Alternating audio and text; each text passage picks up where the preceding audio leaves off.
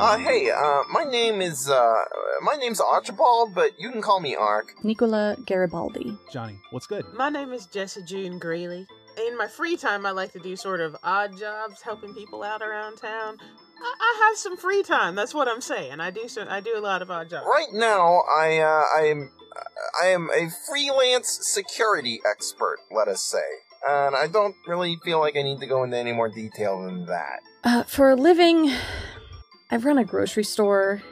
Um, it, uh, really, it's more of like a corner market. It, uh, a bodega, if you will. Um, we, we help out the local community, um, provide things that people need at prices that they can actually afford. You know how it is. Oh, hobbies? Uh. I mean, I guess you would consider everything that I do a hobby because my only real vocation is violence.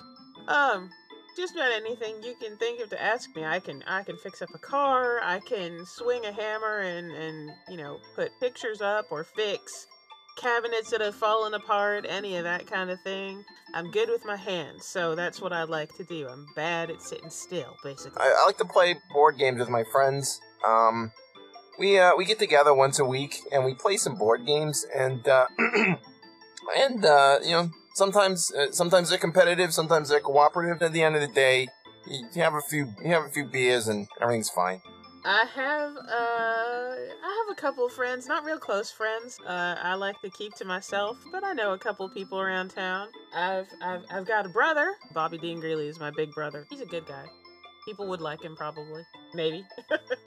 He's often wandering and making trouble somewhere else. Luckily for us. Uh, well, uh, I have a husband. His name is Orlando. Um, we have been married for 10 years. Uh, he always knows how to make me laugh, which, if you know me, is somewhat of an accomplishment. And uh, we have a, a baby boy. His name is Romeo. He's four, so he he's a, a bit of a uh, firecracker. Can't let him out of your sight for too long, or he gets into trouble. It's me and the truck wagon, baby. You know how some people do those like big crazy conversions on vans and put in like beds and sinks and dishwashers and ovens and stuff? That this is not that. It's the size of a van uh, there's a mattress, few blankets, a couple of pillows, DIY space heater. I used to have a bunch of records, but I had to pawn the record player, so I figured, what's the point in hanging on to those, you know? Advice. My advice would be once the sun goes down, don't go outside or outside of town anyway, don't go outside by yourself. Just go in a group if you have to go somewhere. Take your friend, you know, bathroom buddy, whatever you need take that person with you. You know, I've just really loved living here in Reddington. It's been quiet and I've felt like I've been able to help people and I've been able to connect with my family in ways that I felt like I couldn't before. It's it's just been wonderful. Reddington, as special and nice as it is for everybody who lives here, there's 50,000 Reddingtons between here and the West Coast.